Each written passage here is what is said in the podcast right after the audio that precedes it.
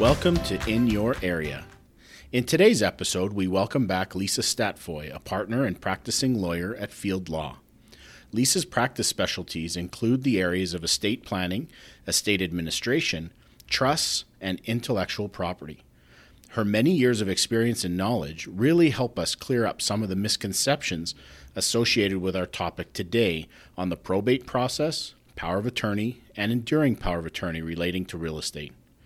As these issues affect realtors and consumers alike, we are confident every listener will come away with some new, valuable insights. We hope you enjoy.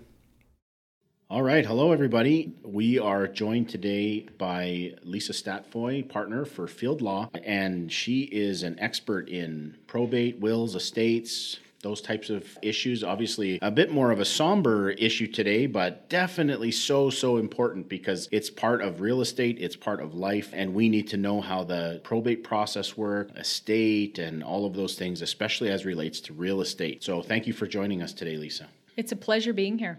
I would like to just start basically by an overview of the probate process. And of course, that's in layman's terms, that's where the courts have to sort out the estate of somebody who's passed away. So, how all that relates to real estate, I would love to hear just a general overview for our listeners, just so we have sort of hit the high points. We, I understand it can be complex, but let's hit the high points for our listeners, just so we have a basic framework to work off of. Absolutely. And one of the number one questions that I get asked by clients is Do I have to go to probate or do I have to probate a will? And many think that that's actually a legal requirement. It's not a legal requirement. Probate is proof of a will, so it's the court confirming that the will is a legally valid will, it's a last will, and that the person named as the executor has the due authority to act on behalf of the estate. So, probate is not a legal requirement, but I'd have to say that in virtually every case, not in every case, but in virtually every case, because of concerns of liability by, for example, financial institutions, that it is being demanded nonetheless. Just to provide a brief overview of the probate process. It's an application process. So, somebody like an estate lawyer like myself would prepare an application for probate if we have a will, or administration if the deceased died intestate without a legally valid will. And it's that application is submitted to the surrogate court. The surrogate court reviews that application lets us know about any challenges that it might have or issues with the application itself. And if there are no issues or all of them are resolved, then we get issued a one page document called a grant of probate or a grant of administration. That process is taking around three to four months right now from filing. So it's wise for Albertans to kind of get ahead of that process, to move as quickly as possible to get that application in, so that if there are delays, at least it's not undue and potentially problematic for the administration of the estate. It may be helpful for your members to know a couple of things. One is if the deceased was on title to property interest, including a mortgage interest, then probate is required. It is, it is in fact a legal requirement under those circumstances, which I'm guessing would be most of the time that your members are engaged. The second thing that's really important for your members to know is that in an urgent situation, I recently had one in my office where sadly my client passed away in the middle of a real estate transaction. And we were able to receive what's called a limited grant from the court, which is greatly abbreviated in terms of time, that the court will rush through a limited grant. It's limited in the sense that it's only giving the executor or administrator the authority to deal with the real property, to take care of all of that real estate transaction to ensure it can close on time. But that is a process that is potentially available to Albertans in a situation where, for example, the deceased dies in the middle of a real estate transaction that has a quick close. So, as far as that goes, I, I know the general consensus in the real estate industry is you know to figure out who the executor is and you know maybe get some of that documentation. So if if the person who passed away was the title holder and let's say one of our members wants to list that property family called them said let's get the property on the market do you ever run into a situation where the will is solid, the executor is solid, doesn't seem to be any appearance of, you know, dispute. Based on what you just said, is that something that would still likely have to go through probate? Is that what members should expect that at some point it's still going to have to probate? If the deceased name appeared on title or if the deceased was a mortgage holder, then absolutely probate is required. And the reason for that is that the Land Titles Office will not take an executor or administrator's instructions to transfer land or to discharge a mortgage, for example, or transfer over a mortgage interest to another party without that court document called a grant of probate or a grant of administration. So, anytime the deceased is a, a, landowner, holds a real estate interest of any kind, probate is almost certainly going to be required under Alberta law. It's really a foundational question. So, we often get asked that question that you have, Brian, about, well, who has the legal right to sell the property? Can I accept a listing agreement? Who can sell that? Who can enter into this kind of agreement when somebody has passed away, when a title holder has passed away, for example? And the foundational question is was there a legally valid will? That changes everything. So if there if the deceased died with what appears to be a legally valid will and very importantly can we find the original signed document? A photocopy of a will cannot be admitted to probate so we cannot do anything with a photocopy of a will. We have to have actually the wet signature document and if those two things are present so where the deceased owner died with a legally valid will and we know and have in our possession an original will, then probably your members don't have to be too too cautious about doing something like entering into a listing agreement or entertaining the instructions of that named executor in that will. So that's sort of a default rule. There's obviously lots of exceptions to that in situations where it still might be a risk, but the reason for that is that the named executor in that will derives their authority from the will. So a grant of probate doesn't provide that executor with the authority. They already have that authority on death of the testator um, because there's a legally valid original executed will in existence. So if a realtor actually sees that original will, can see that the person they're engaging with is the named executor under that will, then probably they're okay to at least enter into a listing agreement with them. If there is no will or nobody knows where the original is, which is extremely common, I would caution your members against taking any instructions because it may be that the person that is wanting to enter into a listing agreement or that the member is engaged with has no legal authority to do so. And in fact, they wouldn't have the legal authority to do so because then a grant of administration is necessary for the courts to give somebody the legal authority to deal with the estate on the estate's behalf.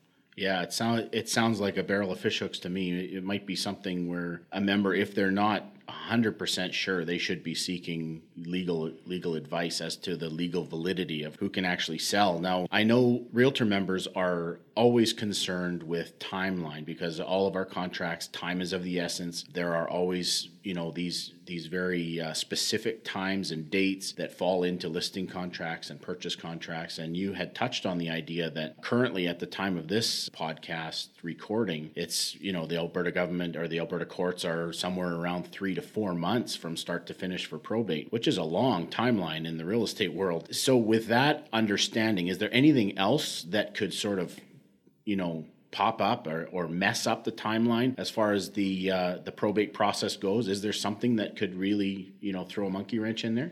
There's a number of things, of course, that can that can pop up that can really cause problems for your members in terms of making sure that it closes on time what I would say is in every case that the member should be encouraging the the executor or whoever is proposing to act as the administrator of the estate to get moving on that application process as soon as possible. That application process in itself, if it's done by a qualified lawyer, is going to assist in bubbling to the surface any potential issues with the family, with the will, with the property itself, etc. And all of those issues, if they bubble to the surface as soon as possible, can be dealt with potentially before we have a real issue with closing potentially. There's at least two issues that can certainly cause a problem. One is if there is no will, because then there is nobody with the legal authority to give anybody instructions about anything, even clearing up the property, entering into an agreement with the realtor, all of those things, nobody has the legal authority to do without a legally valid will. So, in any circumstance where your members see that the title owner or the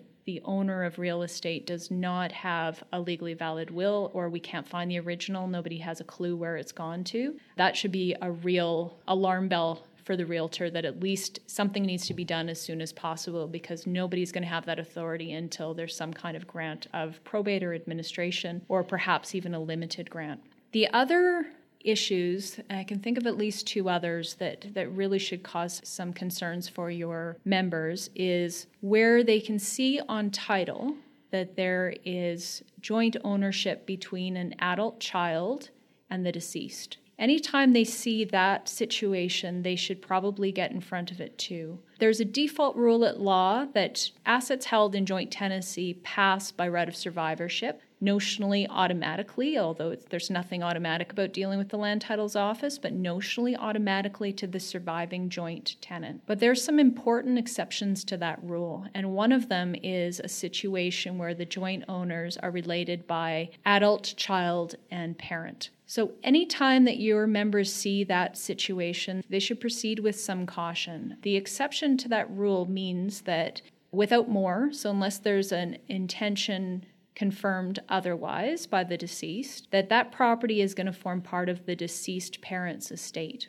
as a matter of presumption under law. So it can be that presumption can be overcome by a statement of intention in a will, for example, or other kinds of confirmation that of what the true intention was but in most cases we don't see that so your members have to be really careful when they see that kind of situation on title where we have joint ownership between a deceased parent and their adult child or children. And a qualified lawyer that practices in a state should really be engaged very soon in that process. The other situation is where we see minor children. If there's a minor child or children interested in the estate, then the public trustee will be involved as a matter of law. The public trustee has to consent to the disposition of that property, and it's good idea again just to get them involved very early in the process so that they're not having to we're not having to get consent sort of at the last minute and that can certainly cause problems for closings.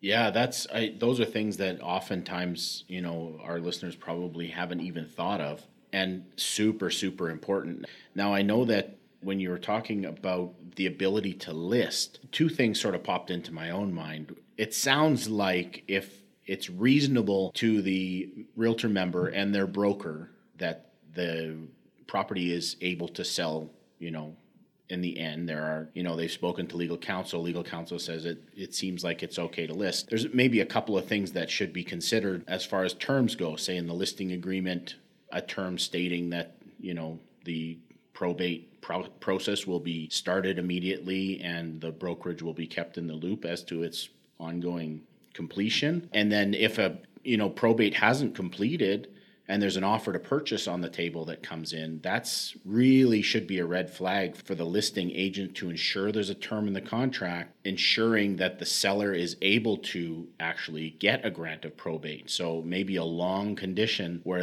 it's additional seller's condition, something along the lines of, you know, that the the seller is able to produce a grant of probate before they remove that additional seller's condition. Would you say that those are are safe fence posts to put in place and still continue with the process of marketing and selling the property in in line with you know probate process and and this situation where the owner has deceased? Yeah, I would definitely say that it's good practice to make sure that there's something in the contract itself that references that this is part of an estate.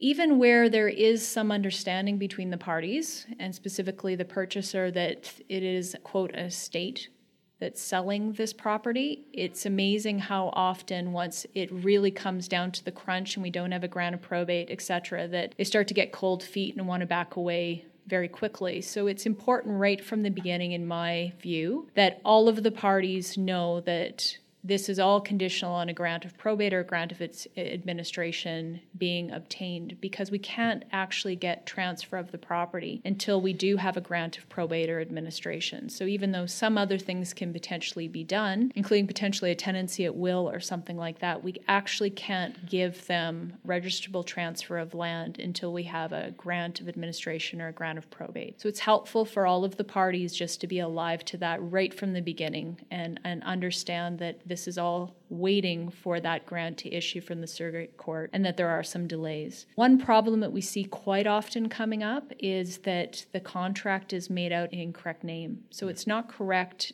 to say that the seller is the estate of John Doe. That is not the correct way. So, if there's a will, it should, of course, be in the name of the executor or executors because they're the ones that have the legal authority. Again, if there is no will, then that is a real red flag and a potential problem because then nobody has the legal authority to enter into that contract on behalf of the estate. Once that grant of administration does issue, though, even if it's a limited grant, then it should be in the name of the administrator of the estate in their personal name, and quite often it'll be the personal name as administrator of the estate or personal name as executor of the estate, for example. So it's the actual human beings that are acting in the role of executor or potentially a trust company acting in the name of the executor that should be the ones that are the party on that contract.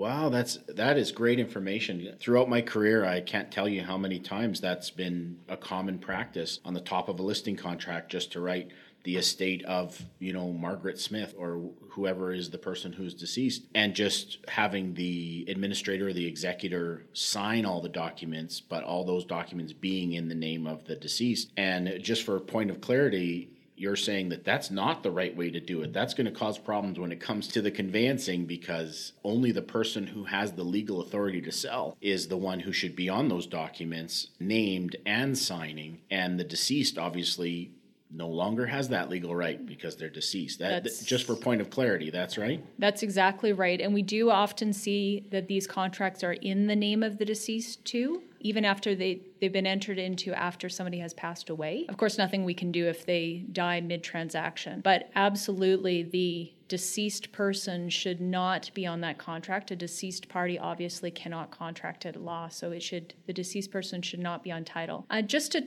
talk a bit about why that is. In the probate process, once we get that grant of administration, that grant of probate, we will submit a transmission to the land titles office that transmits title from the deceased name into the name of the named executor or administrator. And that transmission, once complete, will allow title to be in the name of the executor and it'll actually say Jane Doe as executor of the estate of John Doe, for example. So when the transfer of land is prepared, transfer of land will say Jane Doe as executor for the estate of John Doe to whomever the purchaser is. So it just allows this nice, consistent transaction or chain of rights. If any of that chain is broken, then quite often we do have to get amendments, etc., to the contract in order to amend them and remedy some of these issues. And sometimes purchasers are, are not real happy, especially if they're already starting to get cold feet in the transaction about these kinds of amendments and these kinds of changes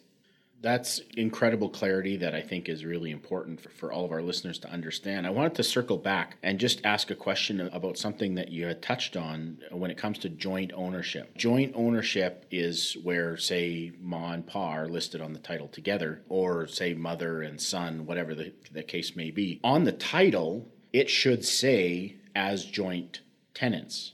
And you had already touched on the idea of the right of survivorship and some of the pitfalls that can come up with that. But if it doesn't say as joint tenants, is it assumed that it's as joint tenants?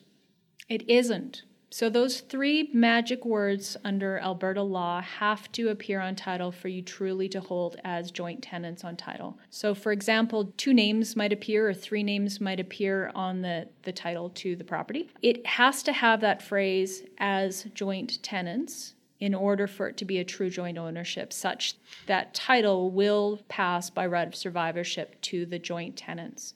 Land Titles Office is, of course, very strict about this. And if just the names appear, but those magic words as joint tenants don't appear, it's seen as not held as joint tenants, so it won't pass by right of survivorship and, and very quickly and easily.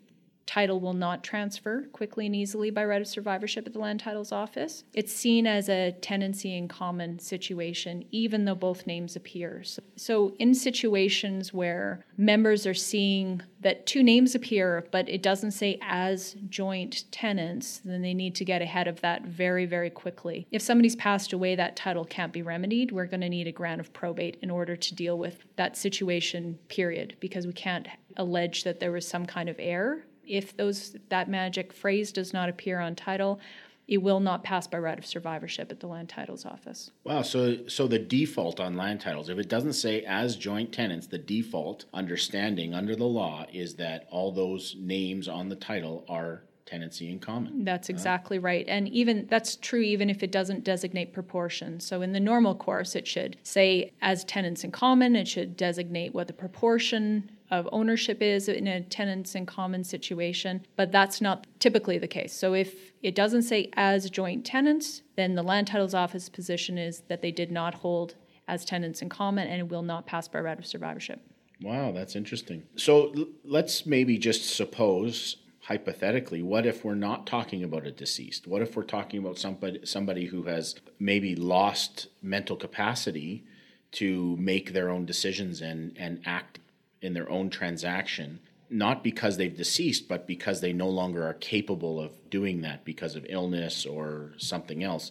Can can a member sell a property where where the seller is that person who has lost mental capacity, and there's maybe a family member, a, a cousin, a, a, a child who's handling things for them? How how can members sort that situation out?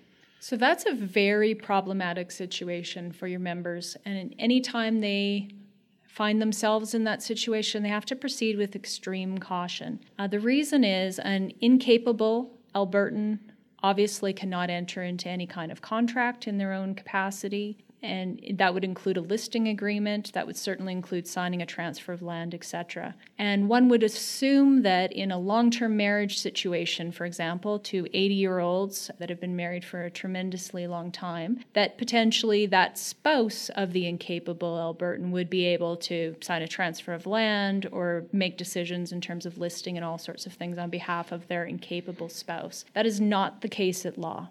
There's only two doors under alberta law so even if you have a, are in a long-term marriage with the incapable Albertan, you do not have the authority at law to make their financial decisions for them, and that would include, of course, selling their property or entering into any other kind of arrangement.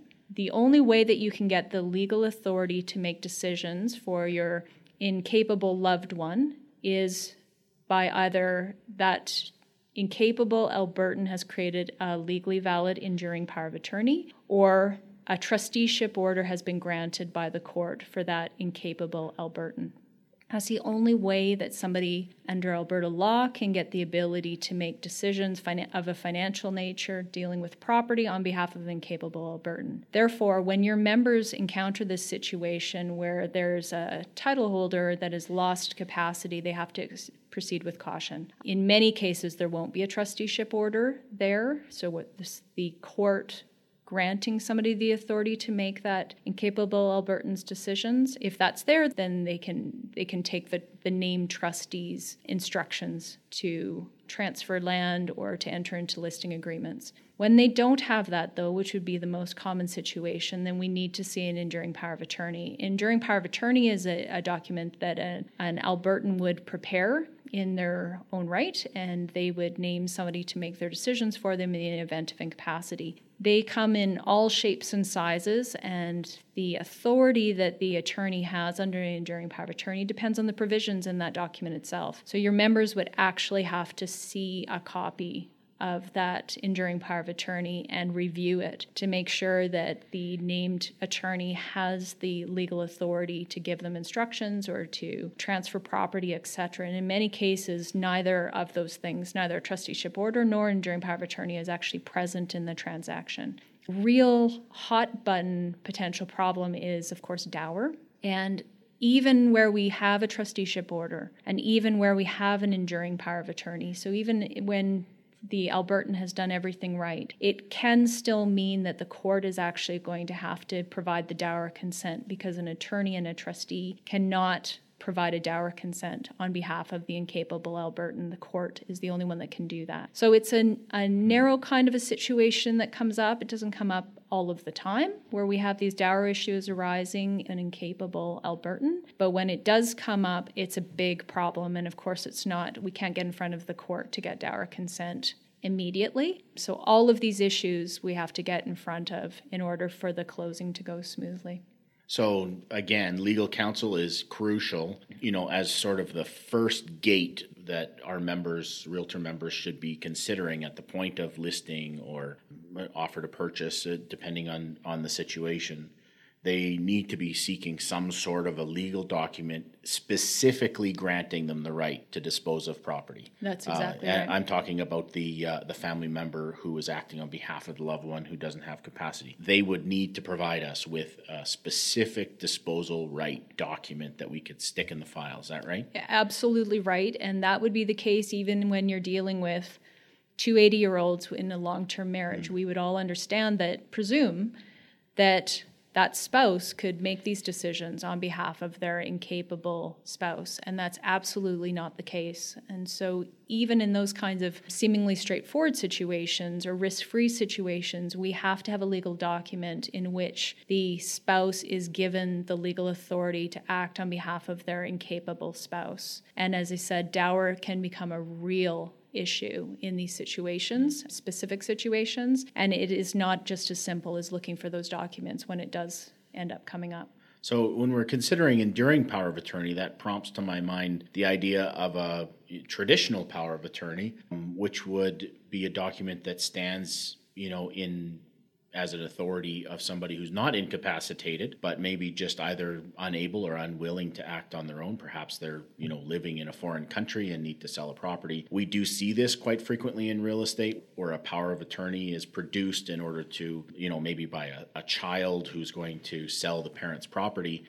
When it comes to acting with somebody who is listing with somebody who is a power of attorney for somebody else is that power of attorney sort of all encompassing? And when it comes to the documents, I guess it's a twofold question. When it comes to the documents specifically, whose name goes on the title? Is it the power of attorney's name or the title holder's name? That's an excellent question.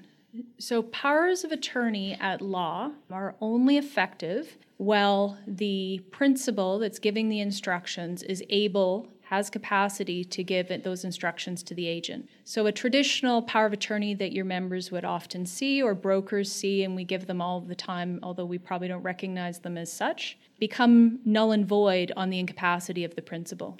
Which is why enduring powers of attorney are called enduring powers of attorney because they're a special kind of power of attorney that continues notwithstanding incapacity, and it actually has to have those words on it. So there isn't sort of a presumed enduring component to it. It actually has to have those words on the document itself. So, a true enduring power of attorney, sometimes it actually comes into effect only on incapacity, but that's not always the case. Sometimes it has immediate effect as of signing, and there's all kinds of different enduring powers of attorney, as I said, but that is what your members need to see. So, just a power of attorney in and of itself, when they're dealing with an incapable Albertan that is a title holder, for example, is not going to to be sufficient to provide that legal authority, they're going to need to make sure it's an enduring power of attorney because that power of attorney that they were granted comes null and void on that incapable Albertan's incapacity. Hmm. Where, where they were the ones that, that gave the power of attorney. In terms of how the document should be represented, that's also a really good question. So, the listing document, if we do have a legal enduring power of attorney, and we know that that grants the named attorney the power to act in those circumstances. It should be that named attorney's name, and it should also have the words on it as attorney for, and then have the incapable Albertan's name. So it's clear that they're acting in a representative capacity. If we're dealing with a trusteeship order, it should be the named trustee, personal name, as trustee for, and the name of the incapable title holder. That's how those names should be represented. How title looks is, is a bit different. Um, title will not represent that it is being held in a representative capacity. So even though the listing agreement and all other agreements should be and should absolutely be set out that way so that the purchaser, for example, is alive to where they're getting their legal authority to act on the incapable adult's behalf. Title itself will actually only have the name of the attorney or the name of the trustee, and there'll be nothing represented on title that indicates, in fact, that they're acting in a representative capacity as attorney or trustee, interestingly. So I guess the, the really big takeaways, perhaps, when it comes to power of attorney and enduring power of attorney, is that members should be seeking out a specific document that names uh, and it'll be dated it'll have you know certain criteria and it and it should specifically state disposal of property. And then just following through the logic based on what you've said a power of attorney is something that allows somebody to act on another person's behalf while they're still capable and they become the authority in the transaction in that case. When that person who gave the power of attorney no longer is capable, they have to have an enduring power of attorney because the original power of attorney is no longer effective. That's exactly right. And then just to take that logic one step further, if the enduring power of attorney passes away during that course of the transaction, let's say, then the enduring power of attorney is no longer valid and it would default to the will going back to probate, bringing it sort of full circle in the discussion. Only on death. So if that incapable Albertan passes away, right. then the grant of probate, etc., would become the relevant process because even an enduring power of attorney becomes null and void on the passing of the incapable Albertan. Quite often, enduring powers of attorney, though, have have alternates named. So it'll say something like, "I name Jane Doe, but if they're unable to act or continue to act, then I name John Doe I'm failing which. So if that named attorney became no longer able or willing to act, there's a possibility that that its same enduring power of attorney could be, potentially be used, but a different person would be acting in that role. This has been a very clarifying discussion. I, I certainly know that this is going to be helpful for our listeners, our, our realtor members, and I would suggest even our broker members who are ultimately the ones who are clarifying through these files what documents are necessary and whether or not they have the legal right to represent the seller in these situations. Any final thoughts as far as probate, power of attorney, enduring power of attorney, any of these types of topics? I, I would just leave your members with the final thought that it's a really good idea to get ahead of these issues. And so any circumstances where they that are not traditional, they have an incapable owner, they have a deceased owner, they have minor children involved in the transaction somehow, that they really need to encourage their clients to get legal advice on a very timely basis. There's a lot of delays in this process now, especially because of COVID, but there were some delays for some other reasons before. And it it really is taking a very long time to sort out these issues, which is going to cause problems for the clients ultimately. Of course, clients poorly understand all of these issues. So, really allow your members to add some value if they even have just some vague understanding about these issues so that they can recommend to their clients that they get contemporaneous legal advice to ensure that the process goes smoothly and it closes on time. That is so helpful. Thank you for your time, Lisa. We really appreciate it. And we know that our listeners will really appreciate it. Thanks so much. My pleasure. We would like to thank Lisa for helping us think through these important parts of the law in Alberta around probate, power of attorney, and enduring power of attorney. If you found this podcast helpful, be sure to share it with friends and colleagues who could also benefit from these very practical episodes. For additional real estate practice information, check out our blog called Practically Speaking, which can be found on our website, albertarealtor.ca. We look forward to seeing you again next time when we are in your area.